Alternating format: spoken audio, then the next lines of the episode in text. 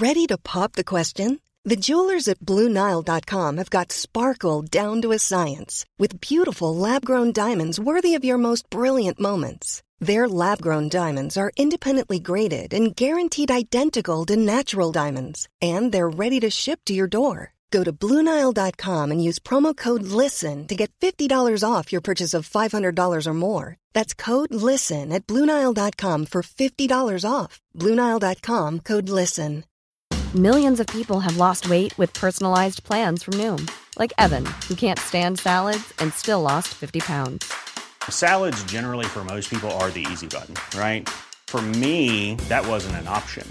I never really was a salad guy. That's just not who I am. But Noom worked for me. Get your personalized plan today at Noom.com. Real Noom user compensated to provide their story. In four weeks, the typical Noom user can expect to lose one to two pounds per week. Individual results may vary. Hey, it's Ryan Reynolds, and I'm here with Keith, co star of my upcoming film, If, only in theaters, May 17th. Do you want to tell people the big news? All right, I'll do it. Sign up now and you'll get unlimited for $15 a month in six months of Paramount Plus Essential Plan on us. Mintmobile.com slash switch. Upfront payment of $45 equivalent to $15 per month. Unlimited over 40 gigabytes per month. Face lower speeds. Videos at 480p. Active Mint customers by 531.24 get six months of Paramount Plus Essential Plan. Auto renews after six months. Offer ends May 31st, 2024. Separate Paramount Plus registration required. Terms and conditions apply if rated PG.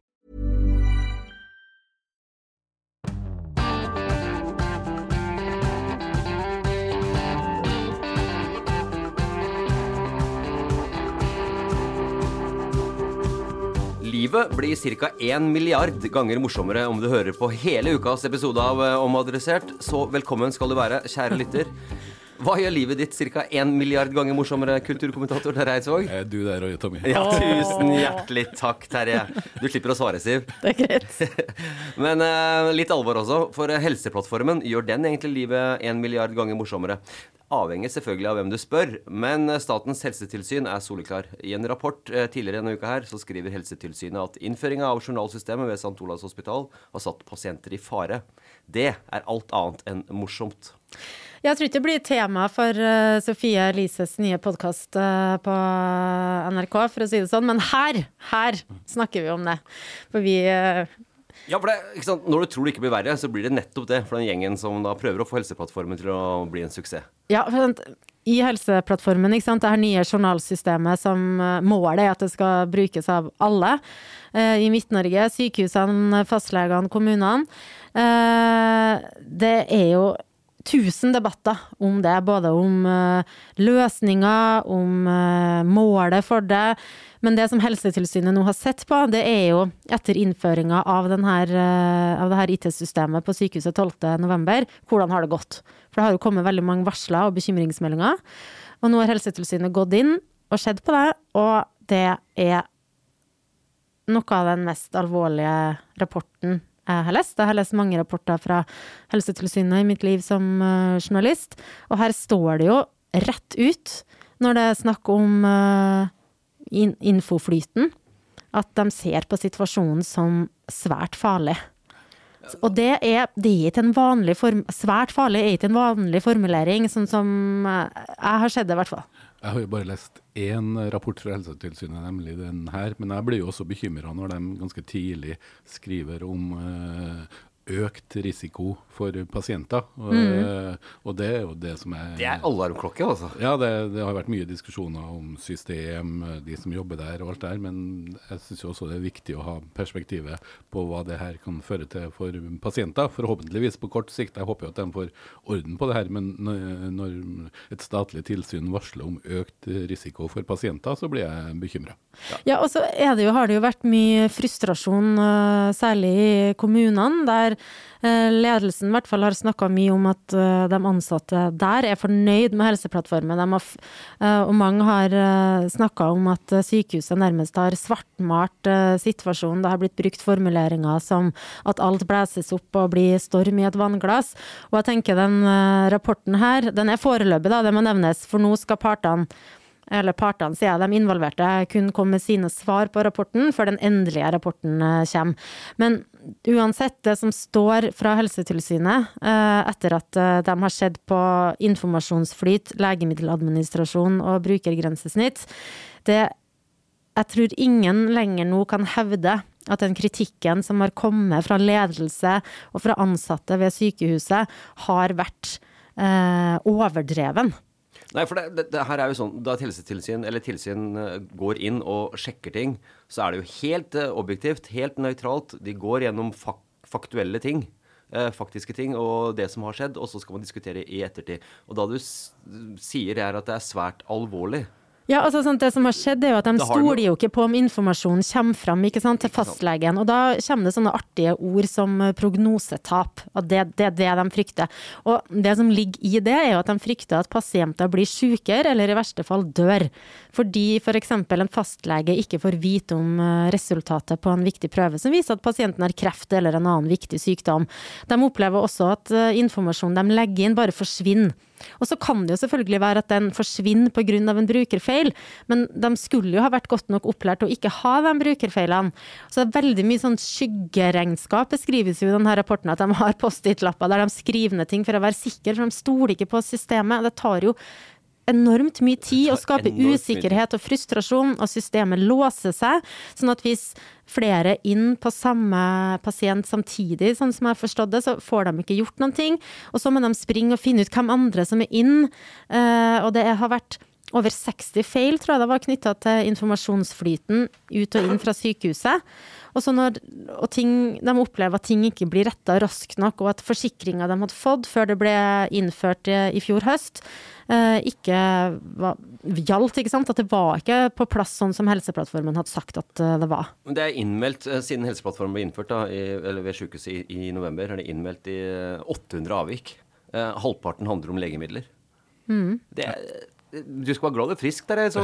ja, men jeg er også bekymra for det litt sånn uh, usexy ordet brukergrensesnitt. For det, det, det, sier noe om at det tar tid og krefter for de som skal jobbe uh, med det her. Jeg vet jo hver gang vi gjør en, uh, en IT-endring på vår jobb så ja, Da jo, hisser du deg ganske hardt opp. Vet jeg, ikke jeg, men vi har mange kollegaer som sitter, sitter og roper. Men, men når, når, denne rapporten skriver at, at det er ganske ofte at man må, lø, må lese masse bruksanvisning og lange bruksanvisninger for å gjøre uh, oppgaver som man kanskje ikke gjør hver dag, men som er viktige som man gjør jevnlig, så er det klart at det her medfører frustrasjoner og også fare, uh, fare for feil. Så det å, ha et, å gjøre systemet mer brukervennlig, som jo det forhåpentligvis blir etter at en del av de her feilene blir retta. Ja, det er jo trukket fram et eksempel her for at å kunne skrive ut etiketter når prøveglass eh, skal merkes, så er brukermanualen for det ni sider lang for å skrive ut en etikett.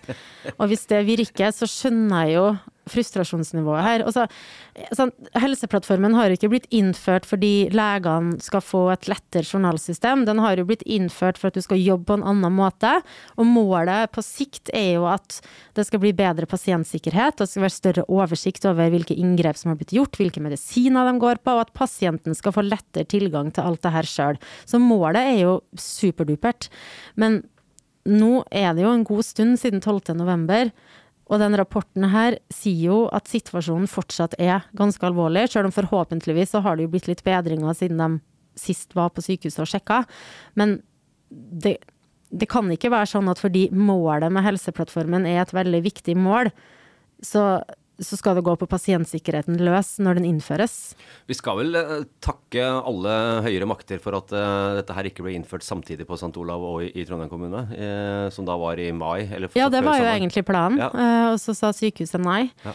og det som òg er interessant med denne rapporten, er jo at de, de er jo veldig tydelige på at det er Helse Midt-Norge, som jo da eier sykehuset, som også eier en stor del av denne helseplattformen, som eies av nettopp helseforetaket og kommunene som etter hvert kommer inn. Eh, at dem, det er deres ansvar, står det egentlig, sånn som jeg tolker det. Og de sier at de har sett sykehuset eh, i stand til å yte forsvarlig helsehjelp, og så sier de at de kan ikke se at St. Olav kunne ha gjort så mye annerledes eh, da de valgte å innføre det, og at de egentlig hadde forberedt seg ganske godt. Så sånn som jeg leser den, så plasseres ansvaret ganske tydelig på helseforetaket og Helseplattformen, altså det selskapet. Så de frikjenner nærmest kan si, legen og, de, og andre og ansatte som da har ytra misnøye med det her? Ja, det er i hvert fall ikke noe, en rapport som sier at uh, her er svikten først og fremst på, på brukerne. Det er jo greit å ta med seg, for de har jo sikkert følt seg eh, litt sånn maktesløse. Uh, at uh, vi når ikke fram, vi når ikke fram. Så det er greit å bare få den rapporten klart og si at ok, de er enige med oss. Så får vi se da hva det ender i, for det er som sier en foreløpig rapport, så vi kan ikke Ja, men noen mangler, sier de jo, er så kritiske at vi, vi bryr oss ikke om hva dere eventuelt svarer. Noen ting må de bare fikse Gjøre her og nå. Ja. ikke sant. Um, har du noe mer å tillegge deg på det, Terje? Nei, jeg håper jo for alle involvertes del, både pasienter og de som jobber med det, at eh, det, det oppfyller på en måte formen. Poenget med, med den type endringer er jo at ting skal bli enklere, mer brukervennlig, spare tid. Eh, så jeg er jo også bekymra i en tid nå hvor det snakker om ressursbruk i, og ressurser i helsevesenet, at det her stjeler tid og krefter. eh, Ja. når det egentlig skulle gjøre det enklere og, og være et effektivt middel. jeg- håper jo at, at det settes inn eh, nok krefter til å gjøre det her eh, så brukervennlig, og at det fungerer i noe større grad etter hensikten. Ja, og i det, så nå krangles det jo allerede om eh, kostnadene her. Sant? Eh, sykehuset hevder jo at de kan dokumentere ekstrakostnader knytta til Helseplattformen på 250 millioner kroner bare i fjor. Eh, og i, det pågår et styremøte nå mens eh, vi sitter og snakker i Helse Midt, og eh, i sakspapirene der så kommer det jo frem at de tror rett og slett ikke helt på det regnestykket, og vil kompensere en langt lavere sum enn det sykehuset sjøl sier. Og, det rimer jo ikke helt med det som står i rapporten fra Helsetilsynet da, om at det her er helseforetaket sitt, sitt ansvar. Og for pasientene så spiller det jo ingen trille, Dem- men det viktigste er jo at eh, pasienter i, i Midt-Norge ikke får et dårligere tilbud på sikt fordi det her ikke har gått etter planen. Jeg bare sitter og ser her. At det her er podkast, det er vanskelig å se. Men jeg kan bare beskrive T-skjorta som Eidsvåg har på nå. Der ser vi da eh, de som da var første gang på månen i 1969. Det er det jeg skal illustrere. Det er over 50 år siden. 50 år siden vi var på månen, men vi klarer ikke å få et pasientjournalsystem til å fungere. Nei, det er også en gunner på det Ja, men jeg tok ikke med bildet, da. Ja. så jeg vet ikke hva det sier. Nei, jeg skal egentlig Nei. ikke. Men uh, uansett, bare sammenligne at det er 50 år siden vi var på månen, men vi Ja. klarer ikke å få et pasientjournalsystem til å fungere. Det er det som var mitt poeng. Tar dere den, Siv? Tar Tok dere den? var veldig bra. Veldig bra. Jeg, jeg tar den, men jeg tror eh, det er ingen norske politikere som på de neste ti årene har ført tør å bruke ordet månelanding om noe som helst. Nei, det tror jeg de gjør lurt i. Folkens, se for dere at eh, Trond Giske var bergenser. Og grunnen til at jeg tenkte på Ja, det høres kanskje litt rart ut. eh, Men jeg har tenkt litt på det her eh, de siste dagene. Eh, Og det er fordi at i Bergen så snakkes det om å opprette et eget Nidaros-lag, eller et såkalt Giske-lag. Eh, det her er jo som et slags høyhastighetstog uten bremser. hvordan dette her tar for seg. Men tenk for dere Trond Giske som bergenser. Ja, ja, men tenker du at det hadde vært Hva hadde vært annerledes, da? Når du ser for deg det? Eh, han har hatt en annen dialekt. Hvor brautende kunne ikke det ha vært? Hvor brautende kunne ikke det ha vært? Jo, Bybanen ville ha gått gjennom Bryggen. men jeg ser for meg at hvis han hadde vært bergenser, eh, så hadde det egentlig vært lettere for ledelsen i eh, Arbeiderpartiet å håndtere den her indre opposisjonen som eh, mange i hvert fall tolker at han representerer. Okay. Fordi i Trøndelag så er det så trivelig. Sant? Det er jo sånn interessant og trivelig, tror jeg, mottoet til Nidaros Sosialdemokratiske Forum. Det her lokallaget som Giske har eh, hatt enorm suksess med, og har nærmere 4000 medlemmer nå, vel. Uh, og grunnen til at de sant? Men det er så trivelig. Det Og det er så jovialt, og det er litt sånn det er så Det det, van, Og da er det vanskeligere å, å ta til motmæle. Fordi jeg, jeg tar ikke opp saker som er bekymringsfullt for, for regjeringa, som gjør vondt for regjeringa, men som gjør vondt for folk. Han er jo kjempegod på å ta den der folkelige nedpå greia som gjør den vanskeligere å, å angripe for de meningsmotstanderne. da. Men- nå, nå har du, nå, nei, litt, nå, nå er jeg inne på Nå driver du og etterligner og lager dialekter og sånne type ting. Ok, Trond Giske som bergenser i Siv eh, Sandviks uh, Men trøndersk kan jeg jo. Ja. Og ta de bergenske. Det, det hadde vært litt mer sånn eh, vanskelig å ta sånn koselig. Det er ikke så veldig trivelig dialekt. Den er mer hard. Det er jo fantastisk. Ja, det er noe av det beste jeg har hørt. Veldig bra parodi. Jeg trodde jo, eh, ærlig talt, at den nyheten om at eh, man ville opprette et, et Giske-lag i Bergen, et slags variant av Nidaros sosialdemokratisk forum i Bergen, jeg trodde jo det var et spøk. Og, også når jeg hørte at foregangskvinnen het Ågot Himle. Yeah. For meg så hørtes det ut som en, som en sketsj. Men det var eh, Jeg mener, en, eh, Nidaros eh, Sosialdemokratisk Forum i Bergen, det er jo som fri... Skal jeg Bjørgvin, da. ja, Bjørgvin, da. Men likevel så er det jo som Friele kaffebar på Byåsen. eh, eh, Hansaøl på Moskus. Du veit ikke om vi har eh, på Byåsen om vi har Friele kaffebar, for du er jo aldri der. Men vi må jo, for dem som ikke følger eh, Nidaros Sosialdemokratisk Forum minutt for minutt, eh, så grunnen til at vi i det hele tatt sitter og snakker om det her, er jo at uh, vi er inne på det ekstremt spennende sporet vedtektsendringer i Arbeiderpartiet. Det blir ikke tittel.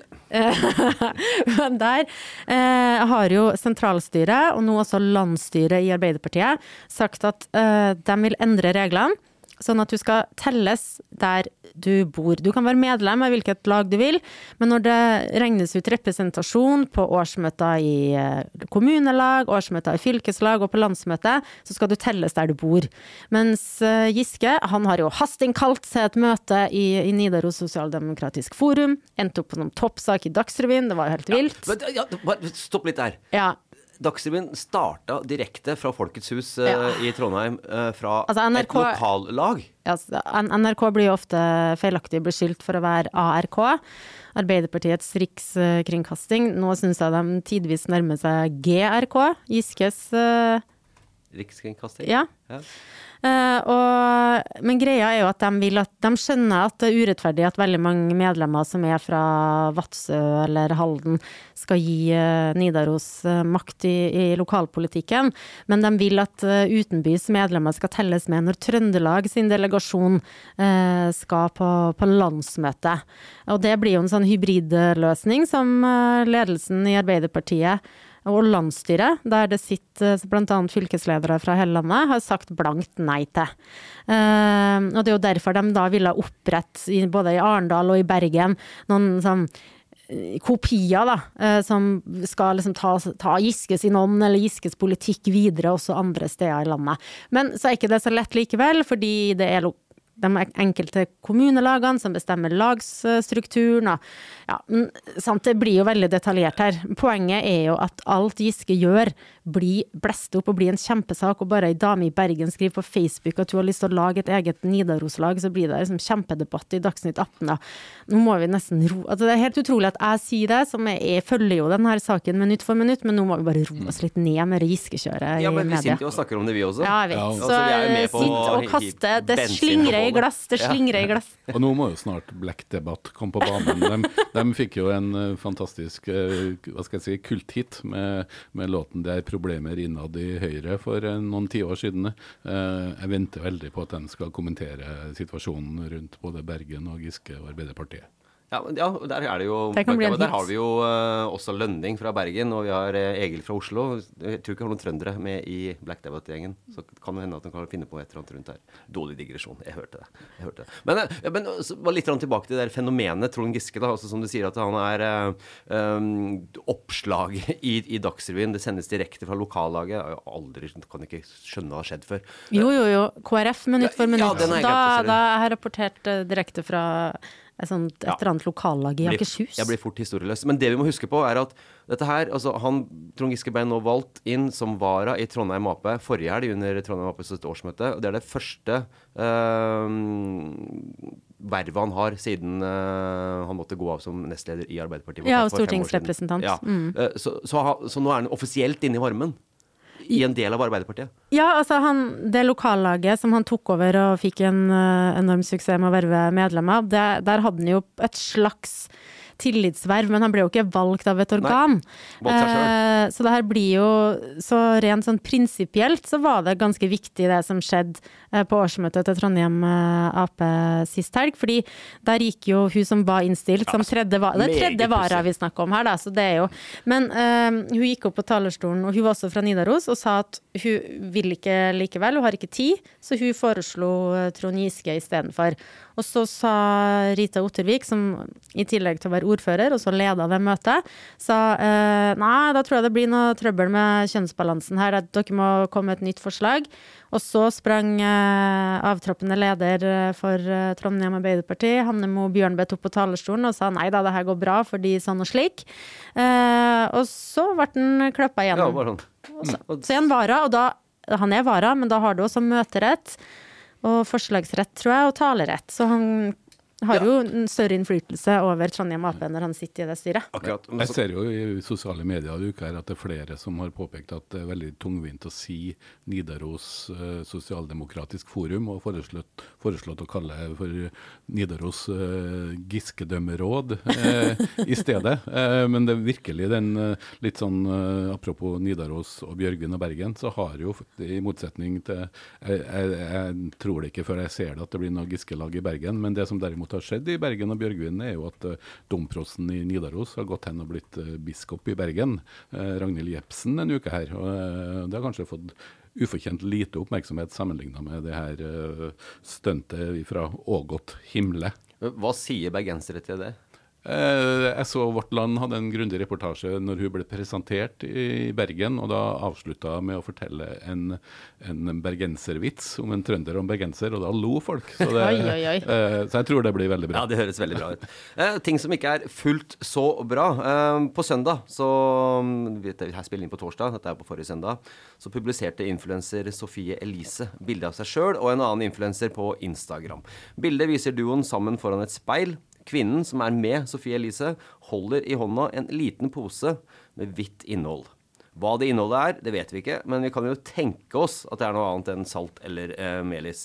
Og til bildet så sto følgende tekst. Livet blir ca. 1 milliard ganger morsommere når man bare gir faen. Bildet ble sletta etter kort tid, men eh, inf influenserpoliti Mats Hansen eh, fant, fant det igjen og publiserte det på Twitter, og siden har debatten rast, for å si det sånn, Terje. Ja, det en, har vært en storm i media eh, med en enorm oppmerksomhet. Eh, det vel, jeg tror det er den mest omtalte mer, Sofie Elise er mer omtalt enn Trond Giske i, i norske Det medier. er jaggu den- godt gjort. Denne uka her. Eh, og det har jo også ført til en betimelig debatt om den plattformen som NRK har gitt hun og eh, hennes eh, medinfluenser eh, Fetisha, som ikke var den andre kvinnen på bildet, bare sånn at det er sagt. For det var jo kontroversielt når ble jo meldt inn til Kringkastingsrådet flere saker allerede i fjor høst. Men uka her så er Ja, for de har kjøpt inn Da De har- jeg de er de- oppdragsgiver for Ja. en podkast som uh, lever i NRK-universet og får masse Ja, Sofie, reklame på NRK. Ja, og hun ble henta inn for å trekke eh, ungdom, Ja. ungdom, Unge jenter unge var vel det Ja. som ble, ble argumentert. Og så pågår det jo nå en diskusjon om hvorvidt eh, Sofie Elise er en egna rollemodell for, eh, for eh, unge jenter, og det kan jo selvfølgelig diskuteres, men jeg syns jo det mest alvorlige er hvordan NRK eh, ved å gjøre det, fiske i et sånn kommersielt eh, farvann som de godt burde ha holdt seg for god til. Eh, Jeg har hele tida vært skeptisk til, til, til Sofie Elise, men enda mer skeptisk til NRK, at NRK skal bruke penger og ressurser eh, på denne podkasten eh, Sofie Elise og, og Fetisha, eh, eh, som eh, like gjerne, eller kanskje heller, burde ha vært på en, på en eh, kommersiell plattform, sånn som jeg hører det etter å ha hørt litt på podkasten. Ja, for du har hørt litt på podkasten. Kan det ikke bare, for oss som ikke har eh, hørt så veldig mye som det du gjør, du hører, gleder deg til hver torsdag han ut? ja, han gjør det. Han har hørt mange. Ja, det, jeg har vel aldri hørt en podkast hvor to personer sitter og ler så mye. Eh, snakker veldig åpent om både ekser og, og jeg holdt på å si sekser. Eh, og, og jeg skjønner jo at podkasten er, er underholdende og har lyttere. I, I den siste sendinga som ble sluppet nå, så snakker de om, eh, om dyrenavn. eh, og der er, tror jeg Sofie Elise som er irritert over det hun kaller eh, at man bruker stygge eh, navn og menneskenavn på dyr. Og da trekker jeg frem eksemplene Sigm Rigmor og Siv, faktisk. men, men jeg tror hun syns Rigmor er styggere enn en Siv, da. Men, men, Ja, nå falt det enda mer i mine øyne. men, men, uh, Se for deg litt sånn sint bikkje. men uh, mitt problem eh, med podkasten er nok at, at det her inngår som At den bidrar til å gjøre det lettere å stille spørsmål ved NRK sin ressursbruk, rett og slett. Ja, men er du mer sint Også, Hvis en tar det bildet her, da. Altså, Ja. ja, OK, kom igjen, Siv. Ja, nei, altså, fordi jeg syns ofte denne, de debattene som er sånn er du et godt forbilde, eller eh, er du ikke det, jeg blir litt eh, dum. Altså, hun er jo ikke programleder i NRK Super. Eh, det, hun har aldri rukket opp handa, så vidt jeg vet, og sagt sånn Jeg er et kjempegodt forbilde, vær som meg. Det må gå an å være kjent og gjøre dumme ting. Ikke alle skal gå rundt og være forbilder hele tida. Helt enig. That said, det er den to debatter her, og nå sauses alt sammen i en sånn veldig fordømmelse av Sofie Elise som person, eh, som jeg ikke syns er så interessant. Eh, og så er det det der hva skal NRK bruke penger på? Og jeg vil jo æsj og av og til så er det jo noen sånn, som vil at NRK skal være en sånn snusfornuftig allmennkringkaster som kun appellerer til dem som allerede abonnerer på Morgenbladet. Det er jeg veldig imot, fordi vi alle betaler for NRK. Da må alle finne noe der som de liker. Og ikke minst kjempeviktig at de bruker masse penger på nå ungdommen, sånn at de ikke bare blir overlatt til TikTok TikTok TikTok og Instagram. Her kom 40-åringen. TikTok. ikke titkok. det er det. Snapchat og ja. TikTok eh, og sosiale medier.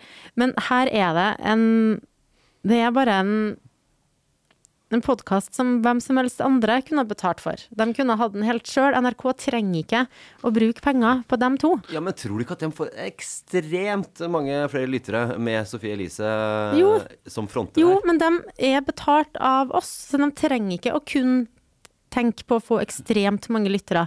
De kan også tenke på andre ting. Ja, men de gjør jo det også.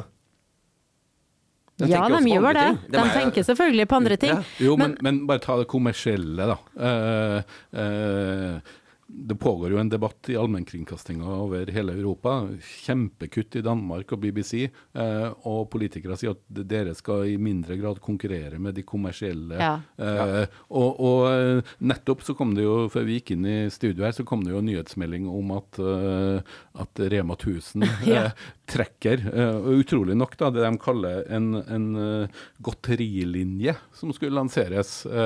Bruken av ordet linje her er jo for de som er opptatt av det pulveret som eh, kanskje var på bildet, eh, er jo litt komisk. Men at, eh, at Sofie Elise eh, skulle lansere en godterilinje på en av landets største Jeg lurer på om det var sånn eh, Jeg er veldig glad i sånn hockeypulver.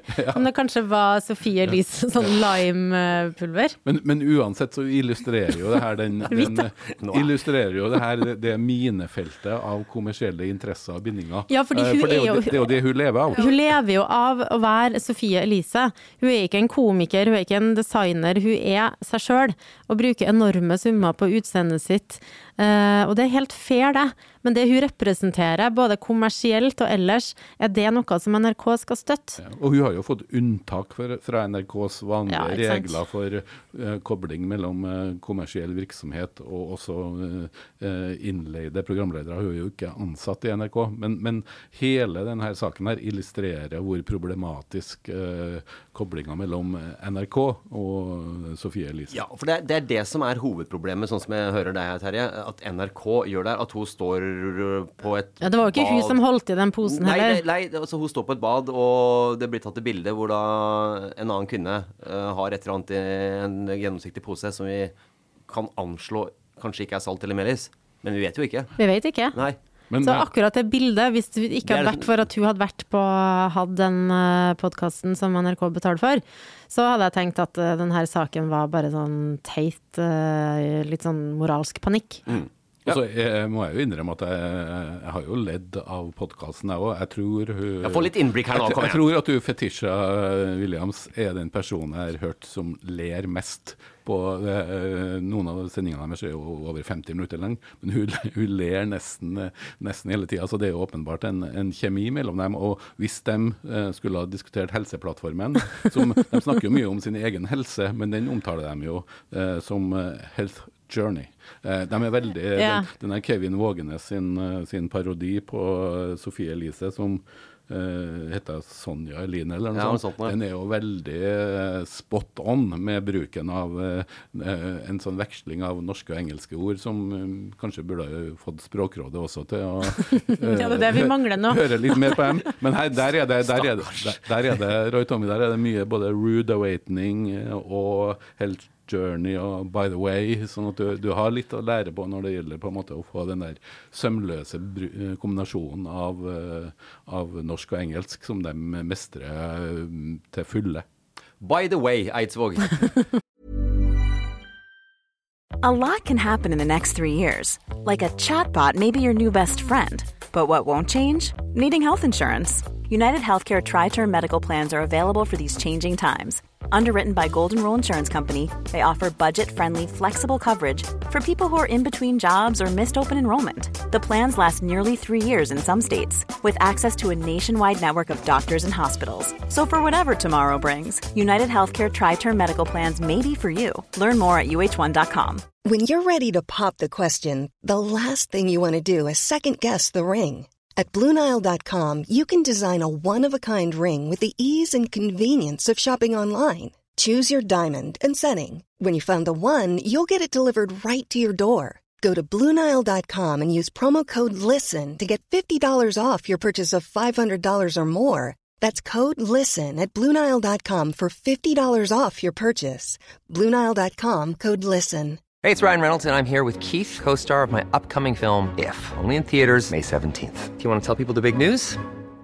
All right, I'll do it. Sign up now and you'll get unlimited for $15 a month in six months of Paramount Plus Essential Plan on us. Mintmobile.com slash switch. Upfront payment of $45 equivalent to $15 per month. Unlimited over 40 gigabytes per month. Face lower speeds. Videos at 480p. Active Mint customers by 531.24 get six months of Paramount Plus Essential Plan. Auto renews after six months. Offer ends May 31st, 2024. Separate Paramount Plus registration required. Terms and conditions apply if rated PG. I'm Sandra, and I'm just the professional your small business was looking for. But you didn't hire me because you didn't use LinkedIn jobs. LinkedIn has professionals you can't find anywhere else, including those who aren't actively looking for a new job but might be open to the perfect role, like me. In a given month, over 70% of LinkedIn users don't visit other leading job sites. So if you're not looking on LinkedIn, you'll miss out on great candidates like Sandra. Start hiring professionals like a professional. Post your free job on linkedin.com/people slash people today.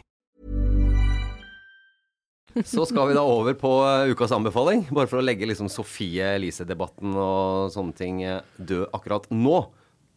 Ukas anbefaling. Det er en eh, film som kanskje særlig passer for deg, eh, og for nesten alle andre. Eh, den heter for Aftersun. Det er den beste filmen jeg har sett på kino i år. Laga av en kvinnelig engelsk debutant som heter for eh, Charlotte Wells. Basert på hennes egne, egne eh, barne- og ungdomsminner. Det er en elleve-årig jente som er på solferie i Tyrkia med faren sin. og Det her virker veldig Det er tydeligvis en gang på 90-tallet, fordi at lydsporet er røyta med. Der får du både Blur, Oi. du får eh, Lightning Seeds, du får uh, Katatonia, Oi. og du får også dine store, dine, dine store favoritter fra Ayanapa-ferien i 93. eh, med Macarena, selvfølgelig. Ja, selvfølgelig. Aldri en film uten Macarena. Men, altså. men eh, under den her lyse hun, hun jenta hun er så god, hun er så morsom. Han Paul Mescal som spiller hovedrollen, er nominert til Oscar for beste mannlige hovedrolle. Han, det var han fyren som spilte i Normal People, den uh, TV-serien på NRK som veldig mange snakka om Nydelig i fjor. Ja. Og han er like god her. Men det er under den her tilsynelatende idylliske far-datter-ferien så, eh, ferien, så ligger det et mørke. Og Jeg skal ikke si noe mer om det, men, men det her er en uh, utrolig bra spilt og laga, laga film, som er, uh, har noen tristere sider, men også mye humor og helt fantastisk bruk av uh, musikk. R.E.M. Lo Lo- 'Losing My Religion' på karaoke blir aldri det samme etter at du har sett den filmen her. Du har ikke hørt meg synge 'Losing My Religion' på karaoke, Eidsvåg, så ikke ta den. Så ta den. Aftersun på kino, Oscar-nominert, eh, helt fortjent, og en, en eh, gjennomført, eh, særdeles godt laga film. Så det betyr det, Siv, at Aftersun er ikke bare sånn du gnur på etter at du har vært Jeg skjønner, ute i jeg skjønner. Ja, lotion. Du tok Mm. den? Jeg tok en. Ja. Uh, ja, er vi ferdige, eller, folkens? Yes. Ja. God helg. Jo, i like måte. Vi snakkes neste uke. Uh, last ned romadressert på steder du kan laste ned podkaster, og hør på gode gamle episoder også. Uh, ja, ha det bra.